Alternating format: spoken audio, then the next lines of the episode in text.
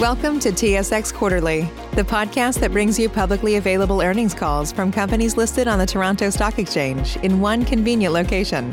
Gone are the days of looking through confusing websites. You'll find the important information right here. Enjoy the call.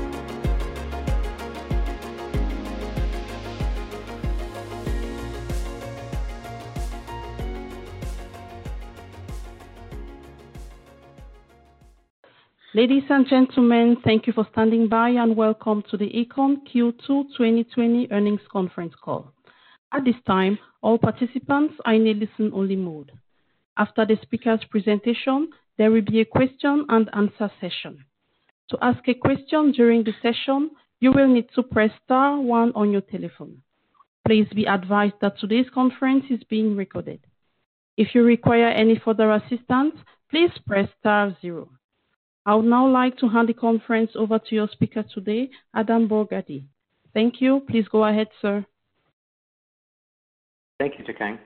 Good morning, everyone, and thanks for participating in our second quarter twenty twenty results conference call. This is Adam Borgatti, S V P of Corporate Development and Investor Relations speaking. Presenting to you this morning are Jean-Louis Servranckx, President and C E O, and David Smales, Executive Vice President and C F O. Our earnings announcement was released yesterday evening, and we have posted a slide presentation on the investing section of our website, which we will refer to during this call. Following our comments, we will be glad to take questions from analysts. We ask that analysts limit questions to one or two each to give others a chance, and that they re-queue should they have any follow-up questions. As noted on slide two of the presentation, listeners are reminded that the information we are sharing with you today includes forward-looking statements. These statements are based on assumptions that are subject to significant risks and uncertainties. Although Aecon believes that the expectations reflected in these statements are reasonable, we can give no assurance that these expectations will prove to be correct. With that, I'll turn the call over to Dave. Thanks, Adam, and good morning, everyone. I'll touch briefly on Aecon's consolidated results, Uh, then review results by segment, and then address Aecon's financial position before turning the call over to Jean-Louis. Turning to slide three, uh, disruption to Aecon's business as a result of COVID nineteen impacted a number of sectors and operations in the second quarter. Revenue for the three months ended June thirtieth, twenty twenty of seven hundred seventy-nine million dollars was eighty-eight million dollars or ten percent lower compared to the same period last year. Adjusted EBITDA for the second quarter of twenty-four million dollars, a margin of three point one percent, decreased by thirty-three million dollars or fifty-seven percent compared to adjusted EBITDA of fifty-seven million dollars, a margin of six point six percent in Q two last year. Second quarter operating loss of one million dollars was twenty-nine million dollars lower compared to an operating profit of twenty-eight million dollars in the same period in two thousand nineteen. Diluted loss per share of ten cents in the, in the quarter compared to diluted earnings per share of thirty-one cents in the same period last year. Overall, we estimate that COVID nineteen impacts in the quarter reduced revenue by approximately one hundred sixty million dollars, adjusted EBITDA by approximately forty million dollars, and operating profit by approximately thirty million dollars. Reported backlog of seven point three billion dollars represents the highest backlog position in Aecon's history and compares to backlog of six point eight billion dollars a year earlier, representing an increase of seven percent. Now turning to results by segment, as noted on slide four, construction revenue of seven hundred seventy-eight million dollars in the second quarter was sixty-nine million dollars or eight percent lower than the same period last year. Revenue was lower in civil operations and urban transportation systems, driven by decreases in major projects in both Eastern and Western Canada due to the impact of slowdowns and suspensions related to COVID nineteen, partially offset by an increase in road building projects in both regions. Revenue was also lower in nuclear operations, driven by work on the next unit of the main reactor refurbishment at the Darlington Nuclear Facility in Ontario, being delayed from the second quarter to later in the year, again related to COVID nineteen.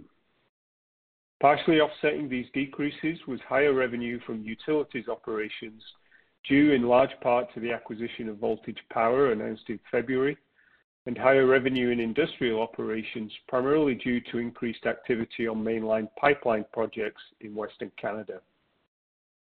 Adjusted EBITDA in the construction segment of twenty-eight million dollars, a margin of three point six percent, decreased by sixteen million dollars compared to forty-four million dollars, a margin of five point two percent in Q two twenty nineteen. This was primarily due to lower revenue as discussed.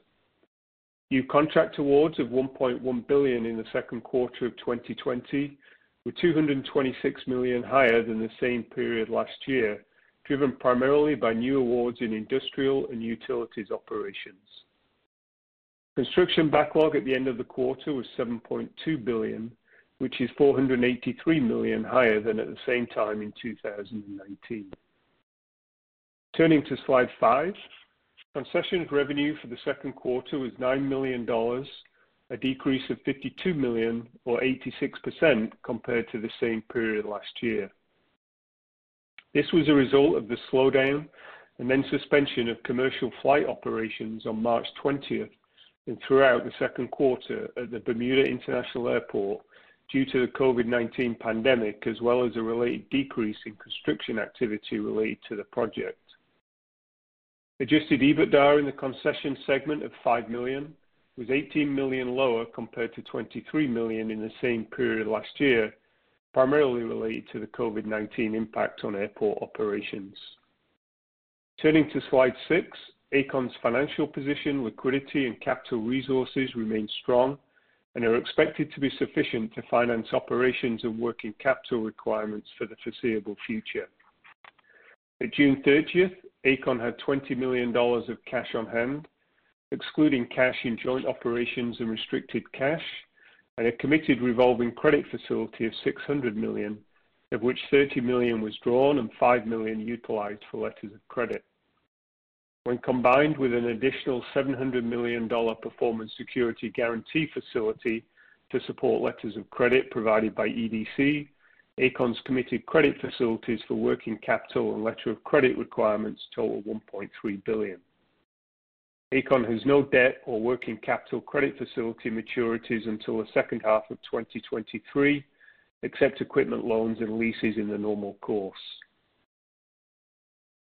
Finally, as referenced in our outlook, as a Canadian employer whose business has been affected by COVID nineteen, Aecon expects to submit formal applications for the Canada Emergency Wage Subsidy in the third quarter of twenty twenty for eligible entities. At this time, the company isn't able to reasonably estimate the entitlement amount for this subsidy due to certain clarifications required, as well as proposed further changes to the legislation governing this program.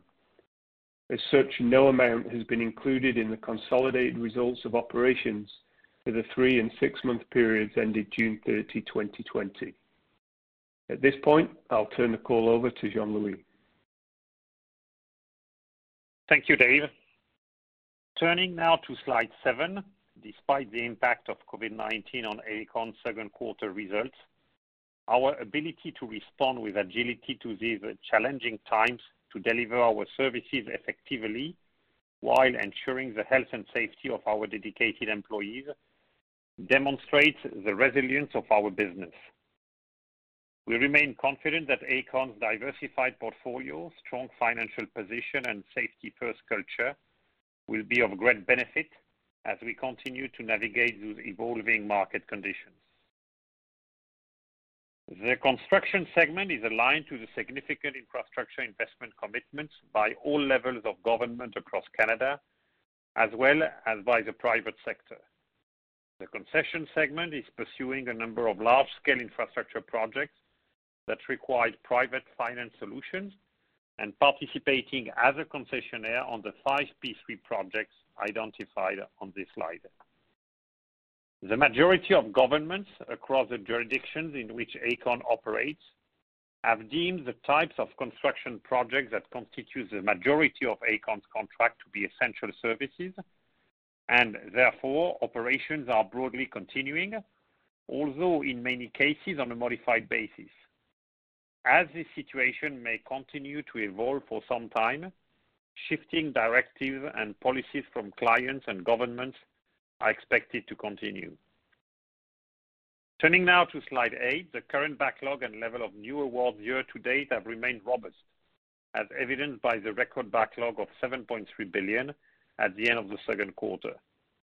The timing of work to be performed for projects in backlog as at June thirtieth, two thousand twenty, is based on current project schedules, taking into account the current impacts of COVID nineteen and related slowdowns, rescheduling, and in some cases, suspension of work and agreed future restart dates. It is possible that these schedules could change in the future as the COVID nineteen pandemic evolves. In addition, certain projects that were expected to be available to Aecon to bid on to secure new revenue have been delayed. Any such delays are currently expected to be temporary. To date, there are no projects that were previously recorded in Aecon's backlog that have been cancelled due to COVID nineteen. Trailing twelve month recurring revenue was down eleven percent compared to last year, primarily as a result of the slowdown and then suspension of commercial flight operation on March twentieth, two thousand twenty, and throughout the remainder of the second quarter at the Bermuda International Airport. Turning to our outlook on slide nine, while the impact of COVID nineteen on Aecon's operating environment has stabilized during the second quarter, operations continue to be impacted, either by client decisions related to schedules or operating policies, or due to broader government directives to modify work practices to meet health and safety standards related to the COVID nineteen pandemic. During this second quarter, the Montreal R E M L R T and Site C projects, where construction had been suspended, restarted, albeit gradually, particularly with respect to Site C and with modified work practices. In the second half of the year, the main impacts are expected to be from the slow ramp-up, starting in early July, of commercial operations at the Bermuda International Airport, as well as in nuclear operations, where ramp-up on the next phase of work on a number of projects has been delayed until late in the third quarter and into the fourth quarter. While the impact to these projects, as well as others, will be to reduce revenue and the normal operations resume, there is no guarantee that all related costs will be recovered, and therefore it is possible that future project margin could be impacted. Aecon expects that demand for its services will remain strong following the COVID nineteen pandemic, as the federal government and provincial governments across Canada have identified investment in infrastructure as a key source of economic stimulus once the country reaches the recovery phase. In closing, I want to personally thank all of Aecon's employees, in particular our frontline workers, for their dedication, commitment, and professionalism during this challenging time. Thank you. Be safe, and we will now turn on the call over to analysts for questions. As a reminder, to ask a question, you will need to press star one on your telephone. To withdraw your question, please press the pound or hash key. Please stand by while we compile the Q and A roster. Your first question comes from the line of Yuri Lynk of Kanaka Genuity. Please go ahead. Your line is open. Hey, good morning, gentlemen. Morning. Good morning. Um, given the, the obviously a lot of uncertainty out there in terms of uh, your ability to recover um, some of these excess costs that you're um, incurring on projects that are that are delayed one way or another due to COVID. Um, should we, you know, in light of that, should should we still expect um, core margins in construction to be able to grind higher, um, or do you think um, a more measured forecast would be uh, appropriate? And, and any way you can kind of quantify um, what we might be looking at in terms of um, excess costs that you, that you might have to absorb. Okay, maybe I will make the first part of the answer, Yuri, and then David will uh, complement it. Um, we have two kind of operations. I mean, the one where the clients uh, have been uh, suspending our works. On those one, we have no real issues about uh, negotiating compensation uh, in time or uh, in cost. Uh, the second one is when our clients have not officially suspended, but the pace of our works uh, have been altered. The productivity of our works has been modified. So for, for those one, first of all, what we have been uh, Uh, assessing uh, from March fifteenth is that we, we have put in place a lot of stringent health and safety measures. When those measures are followed with discipline, it works. It means that uh, we had very few positive cases uh, during uh, the last months from the beginning of this pandemic. It gives confidence to our workers, and uh, of course the way of working uh, uh, changes. Uh, in terms of not sharing tools, not gathering on, on, on the front of works, uh, preparing probably better uh, the jobs. Uh, but all those works at essential services are progressing. Now, this being said, uh, it's not evident and uh, quick to assess exactly the impact on productivity. It means that the negotiation about time and cost compensation with our client just takes a little longer. This is where we are at the moment. Maybe, David, you want to add uh, something? Yeah, I mean, in terms of specific numbers, we obviously don't give margin guidance, but on a consolidated basis, obviously, uh, the continued uh, impact in Bermuda will be a, a drag on margins at a consolidated level. Um, But as you were saying, kind of the, the key comparison will be construction segment like for like. I think clearly we're back to something approaching more normal operations in Q three relative to where we were in Q two. Um, I think the impacts Jean-Louis has referred to aren't particularly material, and in most cases we are getting um, uh, cooperation from clients who uh, obviously understand the issues. So I don't think there's a major impact in Q three, certainly nowhere near the extent that we saw in Q two. There will be a mixed impact. Um, obviously, nuclear continues to be at a very low run rate uh, through the third quarter before we ramp up on the next uh, reactor refurbishment. And there's a few other uh, mixed impacts, but generally, Q three will um, be stronger than Q two, and we'll start to look a bit more like a, a normal quarter um, in the construction segment, with, with a couple of exceptions, uh, uh, nuclear being the main one. Okay. Um, can you give us uh, any update on um, how traffic is trending at the Bermuda Airport uh, quarter to date? I mean, it's, it's very uh, uh, slow at this point in time. There's uh, a few uh, airlines that have uh, uh, started up flights again, so uh, Delta, uh, British Airways, uh, and Air Canada. Um, but as of Ju- uh, July first, July second, when we reopened, I mean, effectively the airport opened at, at roughly uh, five to ten percent of normal capacity. So it, that's kind of the starting point, and it will slowly ramp up from there. Um, we're anticipating new flights being added in August and, and kind of ongoing from there. So at this point, um, it's at a very low level, and it will ramp gradually over the next few months. Um, and beyond that, I, I guess it really depends how uh, things play out more broadly in terms of uh, the development of the, the virus and uh, people's comfort level with traveling and things like that. But it's uh, it, it will certainly be uh, an ongoing impact through Q three. We're not expecting uh, things to bounce back quickly during Q three. Okay. I'll turn it over there. Thanks, guys. Your next question comes from the line of Frederick Bastien of Raymond James. Your line is open. Good morning.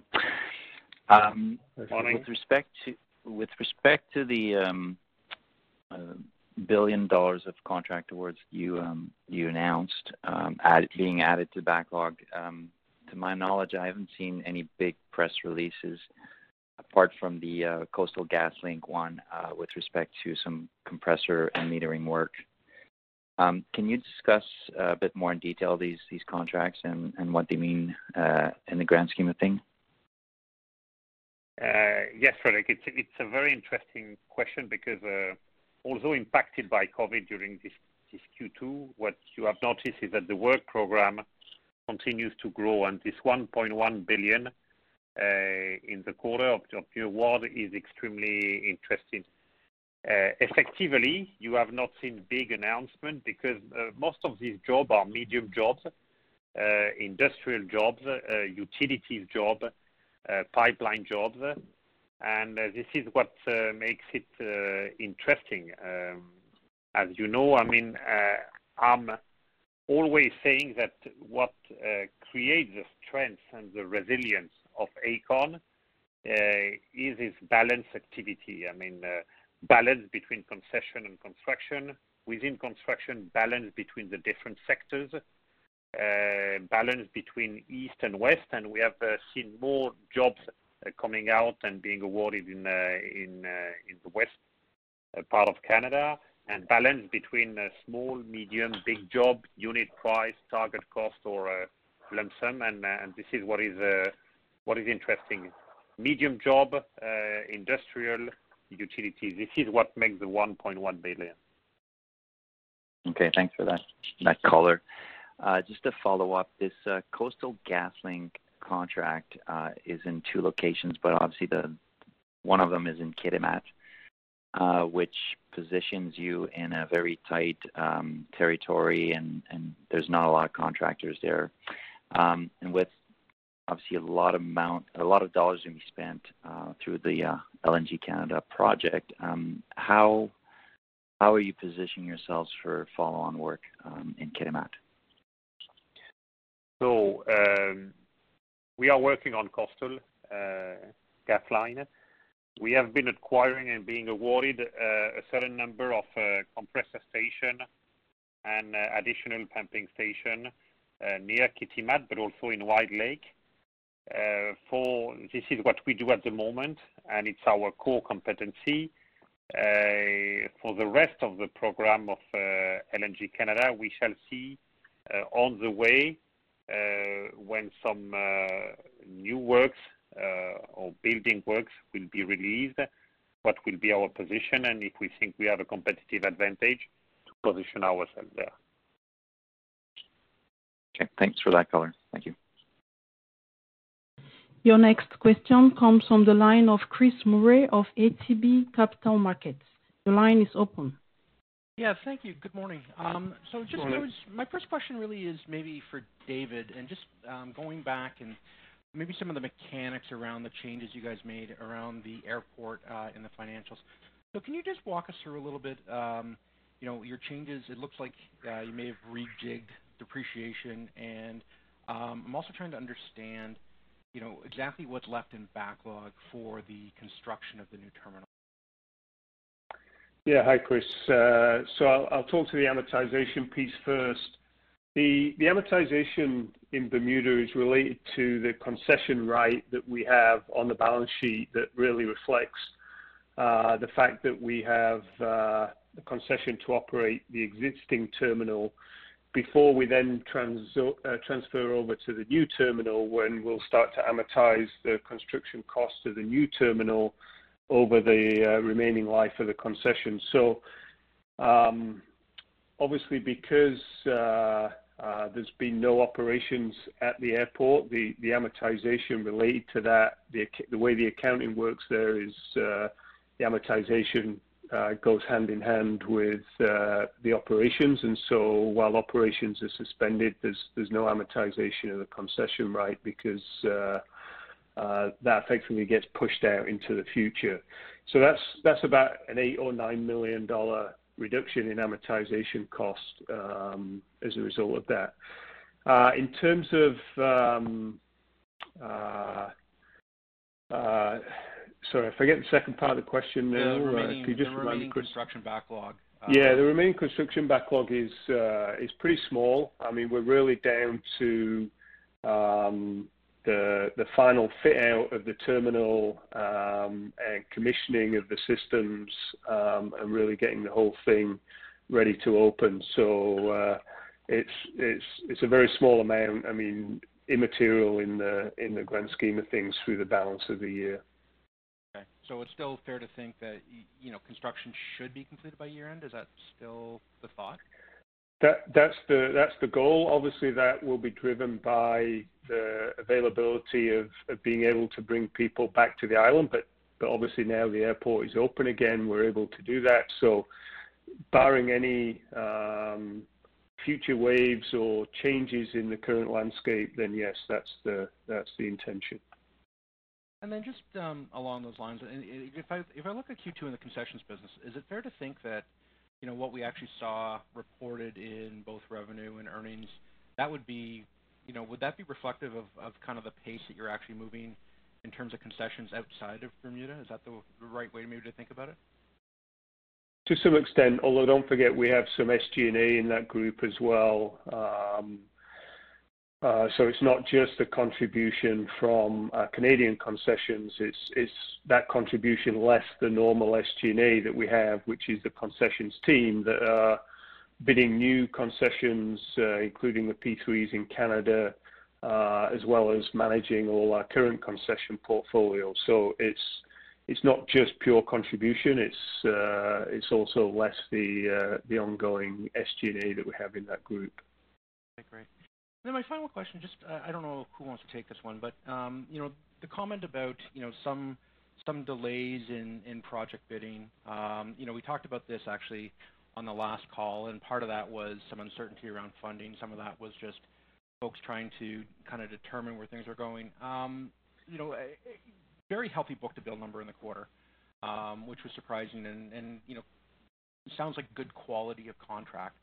Um, just any thoughts around you know how we should be thinking about bookings through the through the second half of the year, and and any other thoughts around you know if there are potential delays.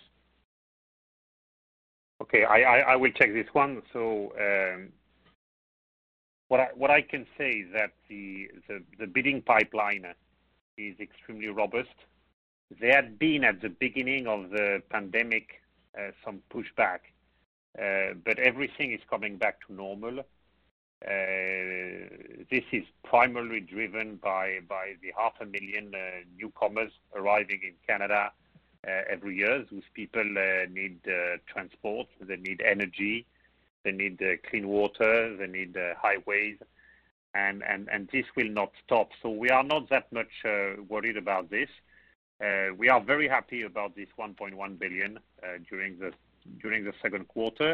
And uh, we are also very happy about the quality of what we have been uh, uh, acquiring and the diversity of what is being uh, acquired. So we, we don't have that much of, uh, of worries about what is coming.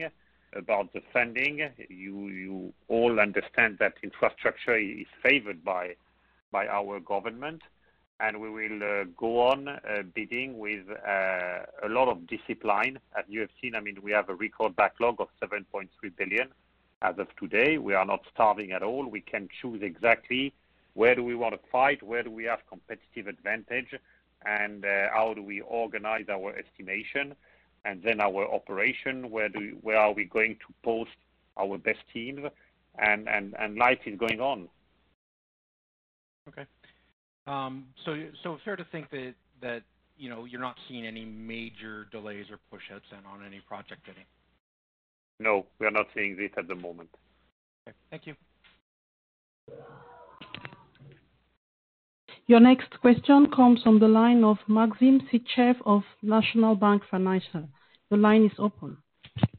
Hi, good morning, gentlemen. Hi, Maxim. Um, just wanted to follow back on, on Bermuda. I mean, obviously, you know, Q two, there's, there's no traffic at all, so I, I can appreciate that you have the ability to sort of match the costs to, to the revenue opportunity. But as things are slowly opening up, um, just trying to think about sort of the, the, the embedded margin profile, or, or is there anything incremental you can do from, from a cost uh, management perspective for Q three, Q four?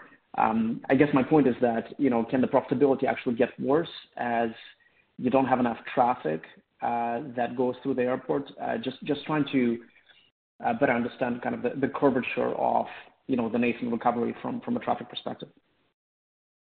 Yeah, no, good question, Max. No, a, a, any incremental traffic is uh, effectively drops straight to the bottom line. I mean, the way the fee structure works there, it's really fees for traffic uh, coming in and out and uh, passengers. So um, there's not really a change to the cost structure. Obviously, the, the management of the airport, because there's still, even when the commercial flight operations were shut down, we still need to keep um, uh, the workforce there because there are still freight uh, planes coming in and out. There's still uh, uh, regulations that you have to meet and, and things like that. So there's very little change in the cost structure going forward, and, and any incremental volume will uh, will drop straight to the bottom line. So, so no, we shouldn't see any further dip. We should see things slowly start to recover from a profitability okay, perspective. Okay, that's very helpful. And do you mind just reminding us in, in terms of uh, how the debt uh, attached to the concession uh, sort of works? Are there any automatic repayments kind of over the next six or nine months, or is it twelve months out? Just um, if you can provide a bit more color there. Uh, no, nothing uh, that kicks in um, in the short term. The, the The debt repayment schedule is over uh, many years and uh, starts to kick in, in uh, a few years into the future. So th there's really no change in that schedule. Um, nothing. Uh, there's no mechanism to kind of change that. It's not accelerated. It's not delayed. But it's it's a few years out. Yeah. Right. And, and I guess a couple of um, uh, quarters ago, you you were discussing potentially attracting Um, you know, an outside party uh, to, you know, provide a bit of a mark-to-market on, on Bermuda. Um, uh, is it fair to assume that uh, all these things are on hold right now, or maybe do you mind commenting on, you know, some potential additional business development opportunities on the concession side specifically? Yeah, so with respect to Bermuda, I mean, that was a Uh, theoretical answer to a question of what might we do with that concession in the future. We certainly weren't indicating that we are uh, in the process or were in the process of uh, doing any kind of marketing of that or looking for an investor. It was a theoretical answer to that, something, you know, exploring what the future options could be. Uh, and all those options are still on the table. The, you know, the three options uh, that were kind of raised were, would you sell it, would you keep it, or uh, we raised a third option, which was potentially sell a minority stake in it. We're not active on any of those fronts right now. We're just focused on completing the airport, ramping operations back up, um, and we'll look at, you know, what our options are uh, down the road. So I wouldn't expect to, to see any developments on that front Um, Uh, anytime soon. In terms of other business development opportunities, obviously uh, we're still active bidding P threes in Canada. Um, the P three pipeline remains strong. That model remains uh, something that, that governments uh, uh, are committed to at this stage. Um, and internationally, yeah, obviously um, governments are uh, uh, kind of pausing to figure out what the longer-term impacts might be uh, of the current situation, but, but generally uh, we're still interested in uh, international concessions and uh, moving those uh, dialogues forward uh, as we can. But again, there's nothing imminent on that front at this stage. Okay, fair enough. That's it for me. Thank you very much. Your next question comes from Jacob Bolt of C I B C. Your line is open. Good morning. Morning. Morning. Uh, how, pre how prepared do you think uh, yeah, the construction industry or, or Aecon is for a second potential wave of COVID nineteen? So evidently, much better prepared than for the first wave. Uh, what I've been saying is that we we, we have just realized that uh, once all our workforce follow the rules on our job sites, it works. Uh, it's about hand washing, it's about social distancing, it's about wearing masks, it's about not sharing common areas. And not only it works, but we are just discovering now that it, it, it may improve our way of executing the work. We, we prefabricate more, we prepare more, uh, we don't lose uh, time discussing, and uh, I mean, everybody is very much focused on its task, and, uh, and this is good. Uh, we also know that we have been able to work uh, remotely for all our support functions very quickly, and this also has been efficient. So uh, we are much more ready. I mean, now there will not be any uh, learning curve or ramping up uh, if there is a, a second phase. And uh, I would say, although we are, we are not wishing this second phase, I mean, we are we are ready for it. And then I wanted to go back to um, the project bidding activity. Um, so you talked about, you know, certain projects that have been uh, delayed as far as the ability to bid. Order of magnitude, how much work are we talking about? And then maybe if you can also talk a bit about, um, uh, is there any evidence of fast tracking of, of government projects? Okay, frankly speaking, uh, what has been delayed most of the time is about negotiating with our future eventual clients clauses uh, to cover us Uh, in front of a second wave or in front of any pandemia. You probably remember that uh, uh, the way we were covered in the in, in the former contracts was diverse.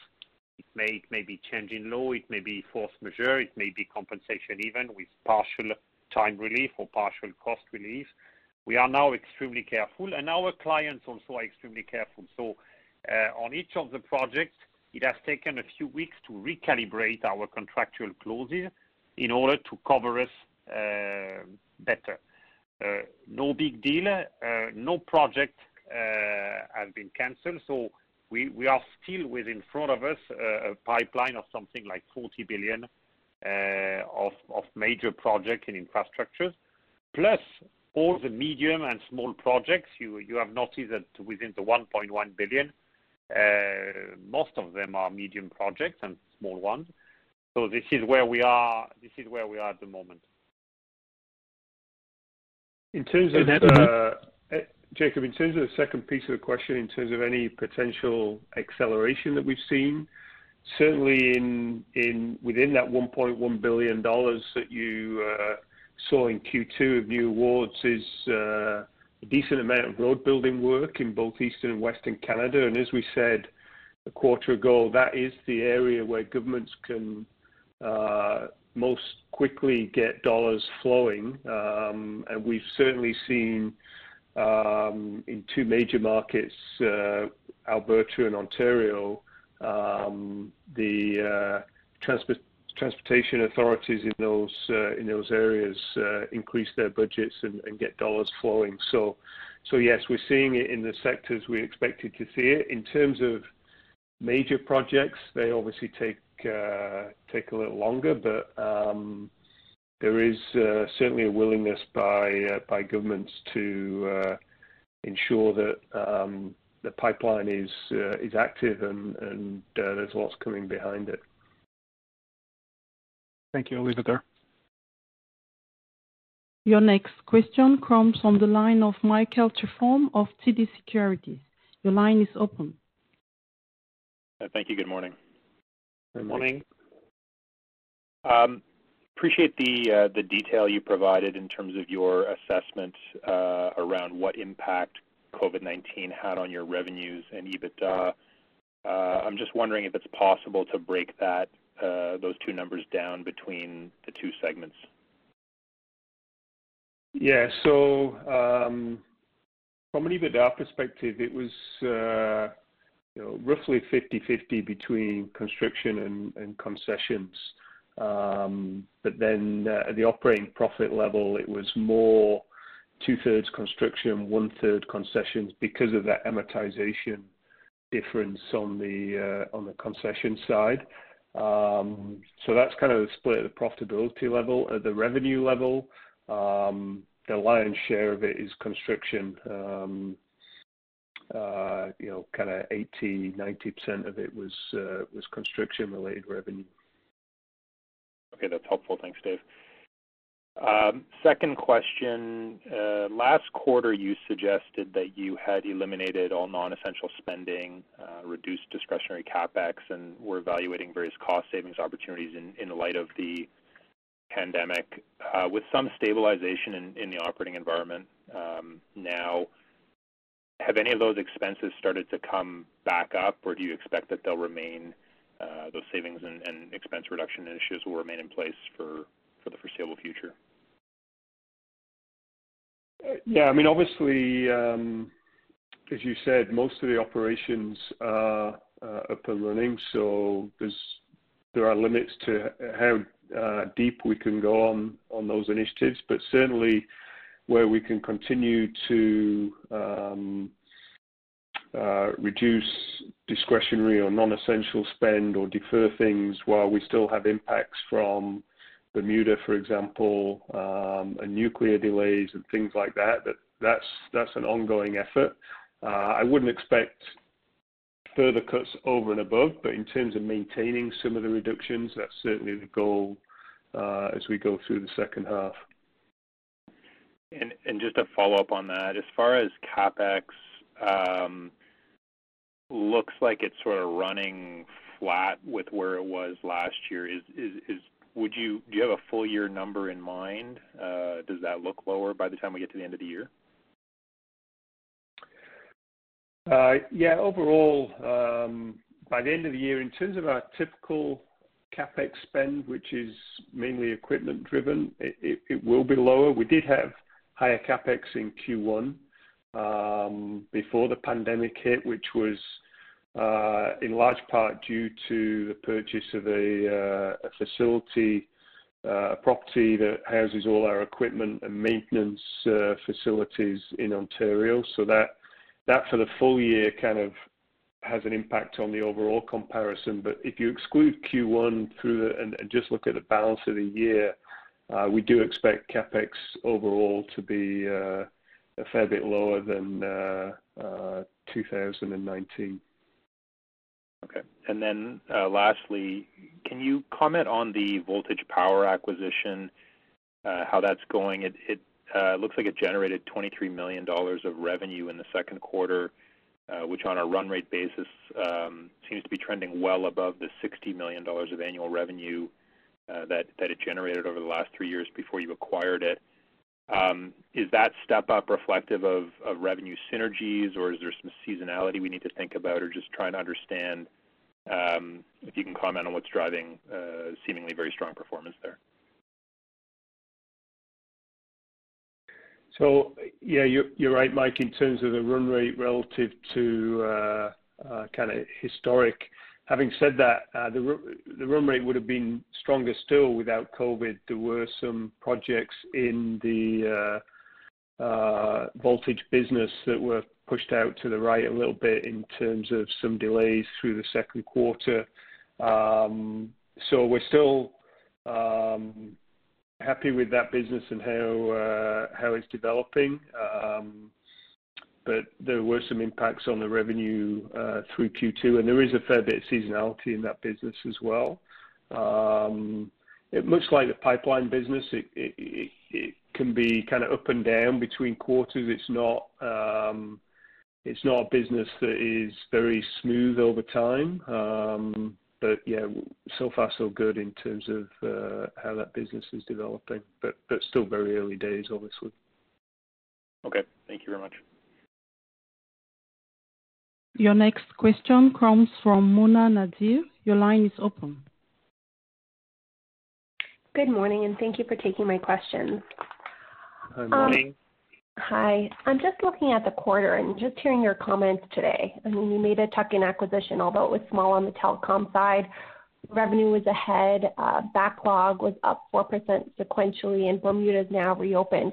I'm just wondering, as you have greater clarity on COVID's impact, do you think that you're going to be giving yourself some more breathing room or perhaps more optimistic, you're more optimistic in your outlook, given perhaps the worst period is likely in the rearview mirror? I mean, our, as contractors, I mean, we are always optimistic and we try to cope with uh, with conditions, but it, it's sure that uh, that Q two has been uh, heavily impacted. Uh, you have seen it. Uh, as I have been saying, I mean, uh, business is going on. Uh, pipeline is strong. Uh, Aecon is uh, is getting stronger and stronger due to its uh, balance activity, due to all the efforts we do about operational excellence, uh, about uh, uh, training our people, about our Aecon University. So uh, yes, we, we have optimism, and we will try to, to go on our path to complement our existing activities with uh, with other ones that make us uh, more resilient and, and stronger. Okay, thank you. And just secondly, I appreciate your comments surrounding the Bermuda Airport and possible uh, long-term outcome scenarios. I'm just wondering, have you received any external interest in the airport over the last few years?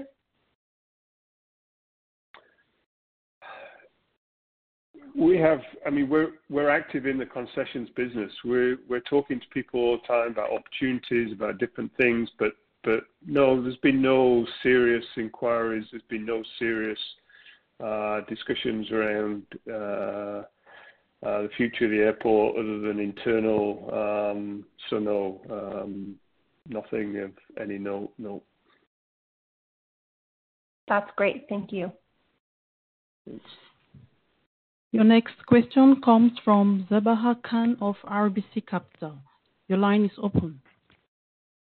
Hey, thanks and good morning. Um, just on the D N A side, um, you know, I think in the past you made some comments about kind of the flip between when the new terminal opens, the D N A is expected to moderate, but interest goes up.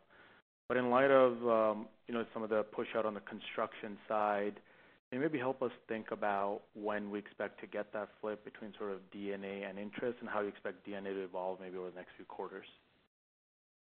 Yeah, so that that will um, that transfer should happen early in the new year if all goes according to uh, schedule. So that's when you would see that that change happen.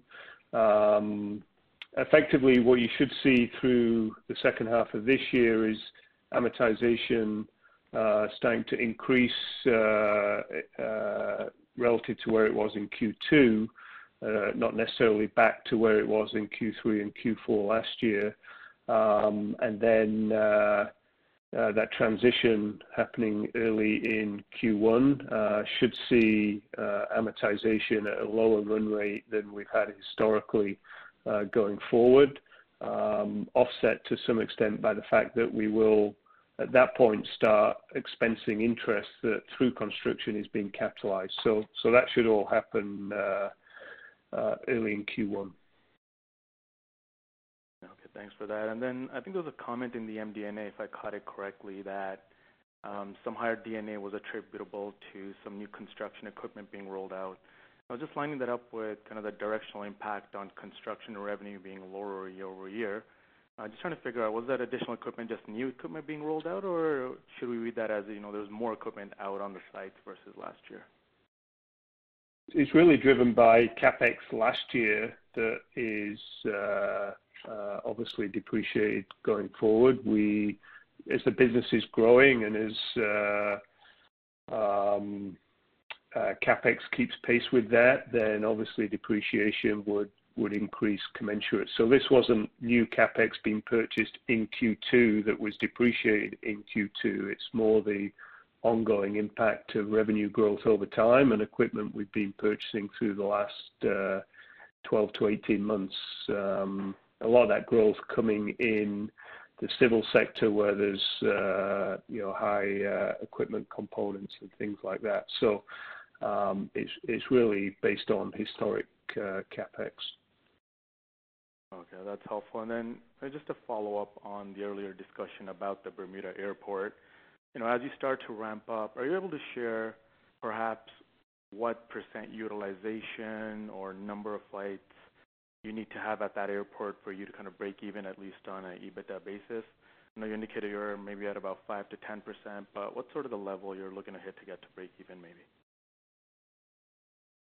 Yeah, I mean, to get to break even, it's uh, uh, you, you can operate at a reasonably uh, low level versus uh, kind of normal capacity uh, to hit break even. The the costs, are, the overall fixed costs, are not that significant um, relative to the size of the operation. So uh, we expect uh, you know, even operating at a relatively low level, kind of ten to twenty percent, um, we would be at least uh, break even at that point. And then this is the last one, I guess, based on current levels or current trajectory, is that something you'd have maybe, you know, exiting Q three at some point, or too early to tell? Yeah, well, I think I, I said earlier, we're currently operating at um, five to ten percent, um, and we expect to see that slowly ramp up uh, through Q three. Uh, but how quickly that ramps up, I mean, it, it really comes down to individual airlines and how quickly they add flights and how quickly passengers uh, um, uh, come back onto those flights. So it's it, very hard for us to predict at this point in time. It's uh, it is something that we see. Uh, We, go, we see going past those numbers uh, through Q three, but it's very uncertain at this point in time. Great, thank you. Your next question comes from Jean-François Labois. The line is open. Yes, good morning. Morning. morning. So, so just coming back on the uh, tuck-in acquisition you did in the uh, telecommunications space, I was just wondering if you could provide an update on how the uh, recurring portion of your business is performing so far in Q two, and maybe what are your expectations for the second half? Thanks. I mean, the biggest piece, uh, the biggest impact on recurring revenue in the quarter was, was Bermuda operations. Uh, that revenue all goes through recurring revenue. Uh, so obviously that had a uh, an outsized impact in the quarter. Outside of that, with our utilities business, which is the other major component, um, overall, you know, kind of business as usual uh, generally in that space. Um, and utilities business continues to uh, uh, perform well. Um, obviously, as Bermuda ramps up again, then we expect to see that uh, come back into that recurring revenue. Um, And, and utilities, we we continue to see good growth opportunities there. So uh, obviously the Voltage business is part of our utilities group. This this small acquisition in Manitoba is just another example. It's, it's very small in and of itself, but it allows us to uh, grow in another market, uh, similar to a small acquisition we made in the same space in Quebec Uh, and the Maritimes uh, last year. Um, you know, we continue to build out that footprint, and uh, we see good dynamics in that market. And is there any other spaces or geographies where you would like to uh, to to make some tuck-in acquisition to uh, to uh, solidify your position? I mean, what, what you have seen is that that. Uh, Telecommunication is uh, is of importance for us. Uh, also, expanding in, in territories where we are not that much present is uh, is important for us, and this is where we are at the moment. Okay, and maybe one last for me on the N C I B side. Uh, now, now that the impact of COVID nineteen on operation has started to stabilize, Do you, and start to, uh, do you intend to restart your uh, your program in time soon, or you prefer to wait maybe to see uh, how COVID uh, turns out in the next quarter? Yeah, I would say there's still obviously uncertainty around how this uh, virus will develop through the balance of the year. Um, we're obviously no experts on that, so uh, we're kind of in wait-and-see mode, uh, just like everybody else, and uh, while we have the flexibility under the N C I B uh, to be opportunistic, Uh, I, w I would say our general approach right now is very much wait and see. Perfect. Thank you very much for your time. Thanks. There are no further questions at this time. I will turn the call back over to the presenters. Thanks very much. Uh, we appreciate everyone's interest and attention today. As always, feel free to follow up with uh, investor relations if you have questions. Uh, we encourage everybody to be safe, enjoy the balance of your summer, and we will uh, speak to you again in the uh, third quarter. Take care. Ladies and gentlemen, this concludes today's conference call. Thank you for participating. You may now disconnect.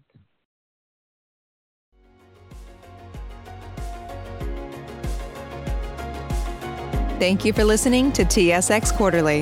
If you enjoyed the cast, remember to leave a good rating. And remember, for any additional inquiries, please consult the company's investor relations section on their website. See you next time.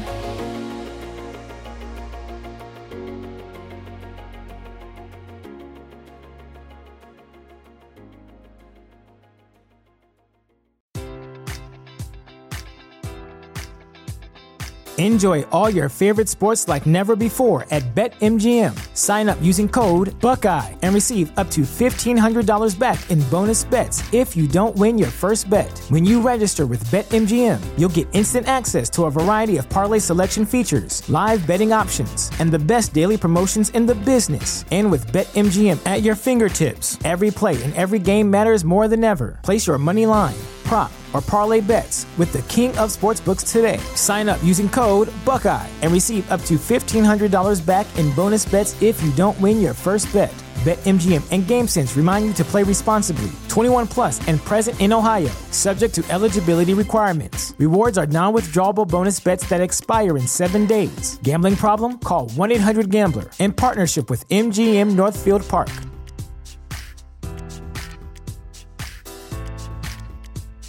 Did you know a twenty eighteen study showed half of prenatal vitamins tested had unacceptable levels of heavy metals? I'm Kat, mother of three and founder of Ritual. When I was four months pregnant, I couldn't find a prenatal I could trust, so I created my own. Ours is made traceable, third-party tested for heavy metals, and recently earned the Purity Award from the Clean Label Project. But don't just take my word for it. Get twenty-five percent off at ritual dot com slash podcast.